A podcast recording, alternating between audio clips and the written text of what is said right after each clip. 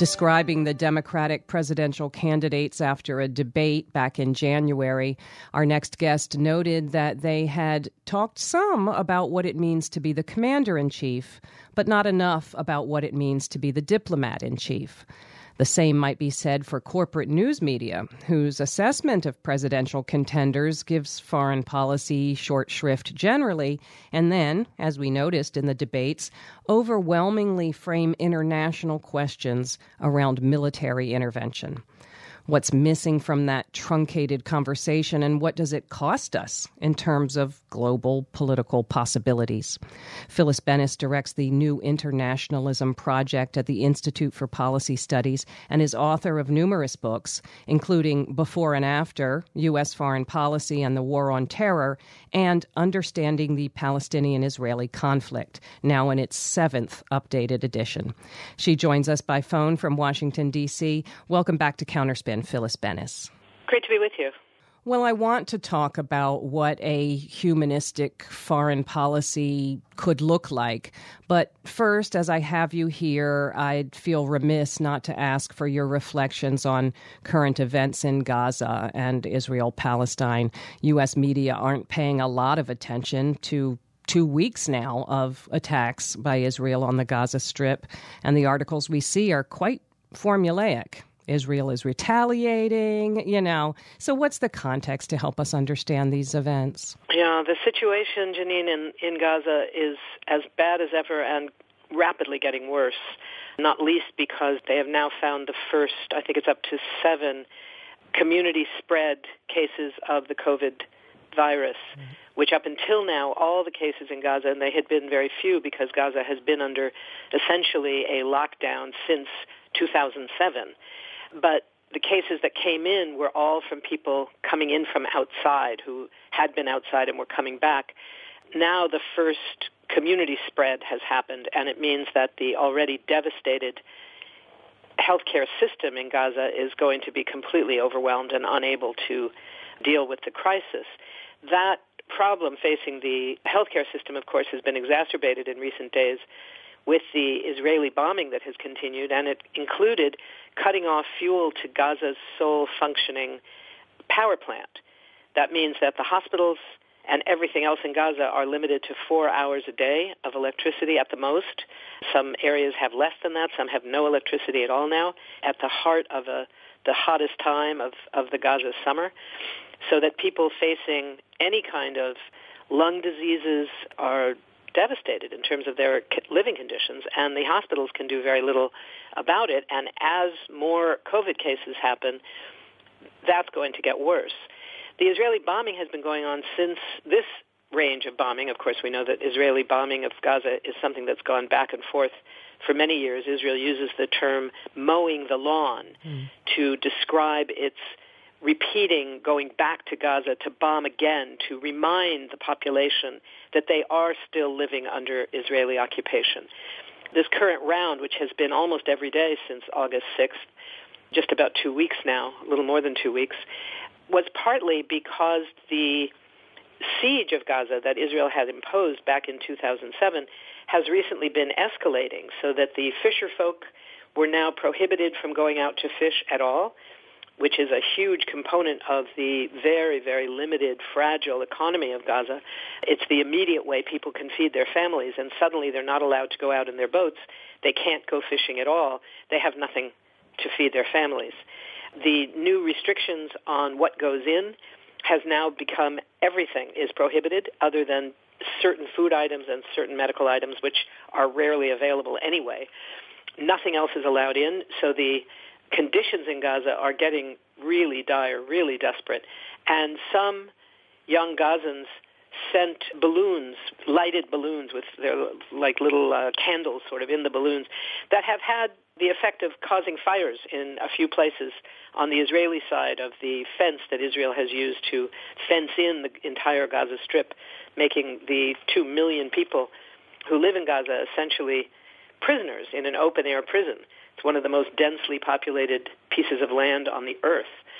And this is what they're facing. And in response to these aerial balloons, the Israeli Air Force has been back on a daily basis bombing both what they claim are military targets, such as tunnels, which are used on occasion. They have been used in the past. There's no indication of recent use for military purposes by Hamas and other organizations, but are primarily used for smuggling in things like food and medicine, which can't get through the Israeli checkpoints.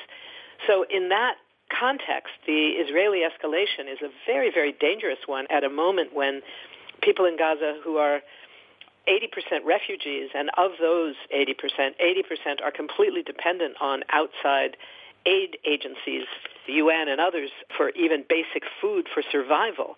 This is a population that is so incredibly vulnerable, and that's who the Israeli military is going after. It's a horrific situation and getting worse. It seems important to keep that in mind as we read news accounts that say that these are attacks on Hamas, you know, which make it sound. The reality is, Hamas runs the government such as it is in Gaza, the government that has very little power, very little capacity to do very much to aid people's lives. But Hamas people are the people of Gaza. They live in the same refugee camps with their families as everyone else. So this notion that the Israelis say that we're going after Hamas claims that it's somehow a, a separate army, I suppose, right. you know, that doesn't exist in the midst of where people live. And of course, the U.S. and the Israelis and others claim that as evidence that Hamas people don't care about their own population because they situate themselves in the middle of, of a civilian population, as if Gaza had space and choices about where where to situate a, a an office or whatever. It's it, it just doesn't pay any attention to the realities on the ground and how dire conditions are in this incredibly crowded, incredibly impoverished, disempowered community of two million people that have no voice outside their own walled off strip of land. Well, Israel, Palestine, and the Middle East more generally will be just one of the foreign policy issues facing the next U.S. president. Although what issues they need to face is part of the question. Many would have the U.S. stop seeing issues for itself uh, in other countries around the world.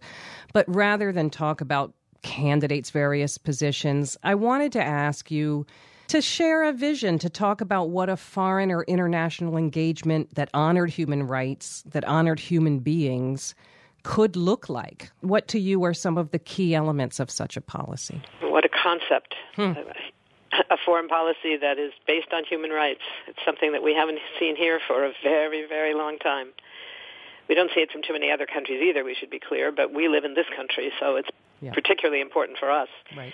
I would say there's about five components to what that kind of a, uh, foreign policy, what the core principles of such a policy could look like. Number one, reject the notion that U.S. military and economic domination around the world is the raison d'etre of having a foreign policy. Instead, understand that foreign policy has to be grounded in global cooperation, human rights, as you said, Janine, respect for international law, privileging diplomacy over war, and real diplomacy, meaning a strategy that says diplomatic engagement is what we do instead of going to war, not to provide political cover to go to war, as the U.S. has so often relied on diplomacy. And that means a number of changes, very explicit ones. It means recognizing that there is no military solution to terrorism, and therefore we have to end the so-called global war on terror. Recognize that the militarization of foreign policy in places like Africa, where the Africa Command pretty much controls all of U.S. foreign policy towards Africa, that has to be reversed. Those things together, rejecting military and economic domination, that's number one. Number two, means recognizing how what the U.S. has created in a war economy has so distorted our society at home. Mm. And that means commit to changing that by cutting the military budget massively. The military budget today is about $737 billion. It's an unfathomable number. And we need that money certainly at home. We need it for dealing with the pandemic. We need it for for healthcare and education and a Green New Deal. And internationally, we need it for a diplomatic surge. We need it for humanitarian and reconstruction aid and assistance to people who have already been devastated by U.S. wars and sanctions. We need it for refugees. We need it for Medicare for all. And we need it to change what the Pentagon does so it stops killing people. You know, we could start with the 10% cut that Bernie Sanders introduced in Congress. We would support that. We would support the call from the People Over Pentagon campaign that says we should cut $200 billion. We would support that. And we would support what my institute, the Institute for Policy Studies, and the Poor People's Campaign call for, which is to cut $350 billion, cut half the military budget. We'd still be safer. So all of that is number two. Right. Number three, foreign policy has to acknowledge that U.S. actions in the past, military actions, economic actions, climate actions, are very much at the center of what is the driving force displacing people all around the globe. And we have a moral as well as a legal obligation under international law to therefore take the lead in providing humanitarian support and providing refuge for all those displaced people. So it means that immigration and refugee rights have to be central to a human rights-based foreign policy. Number four, recognize that the power of U.S. empire to dominate international relations all around the world has led to the privileging of war over diplomacy, again, all around the world on a global scale. It has created a vast and invasive network of more than 800 military bases around the world that are destroying the environment and communities all around the world. And it's militarized foreign policy. And all of that needs to be reversed. Power should not be the basis for our international relations. And last, and maybe the most important and the hardest, foreign policy of this country has to reject U.S. exceptionalism. Hmm. We have to get over the notion that we are somehow better than everybody else, and therefore we are entitled to whatever we want in the world, to destroy whatever we want in the world, to take whatever we think we need in the world. It means that international military and economic efforts in general that have been historically aimed at controlling resources, at imposing U.S. domination and control, that that has to end. And instead, we need an alternative. We need a new kind of internationalism that's designed to prevent and to solve crises that rise from, well, certainly right now, from the current and potential wars until we manage to change the foreign policy. We need to promote real nuclear disarmament for everybody on all sides of the political divides. We have to come up with climate solutions, which is a global problem. We have to deal with poverty as a global problem. We have to deal with protecting refugees as a global problem. All of these are serious global problems that require a whole different kind of global interaction than we've ever had. And that means rejecting the notion that we are exceptional and better and different and the shining city on the hill. We are not shining. We're not up the hill.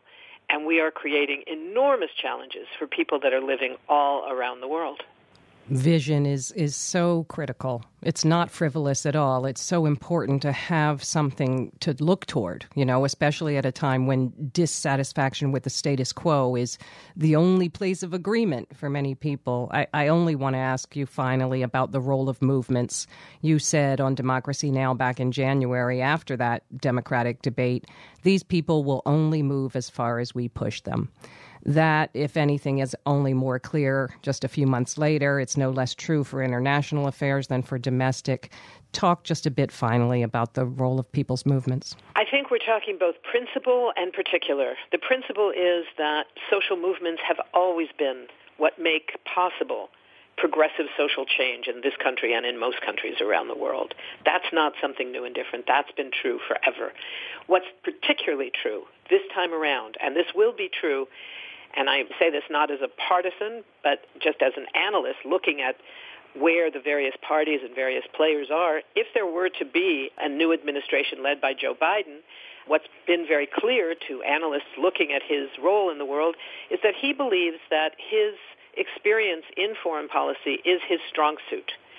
It's not one of the areas where he's looking for cooperation and collaboration with the Bernie Sanders wing of the party, with others. He thinks this is his fiefdom. This mm-hmm. is what he knows. This is where he is strong. This is where he will control. And this is probably the area where the Biden wing of the Democratic Party is the farthest away from the principles held by the progressive wing of the Democratic Party. There's been a motion to the left in the Biden wing on issues around climate, some of the issues around immigration, and those gaps are narrowing. That's not yet the case on the question of foreign policy. And for that reason, again, beyond the principle that movements are always key, in this case, it's only the movements that will force by the power of the vote, the power in the streets, the power to bring pressure to bear on members of Congress and on the media, and changing the discourse in this country that will force a new kind of foreign policy to be considered and ultimately to be implemented in this country. We have a lot of work to do on those kinds of changes.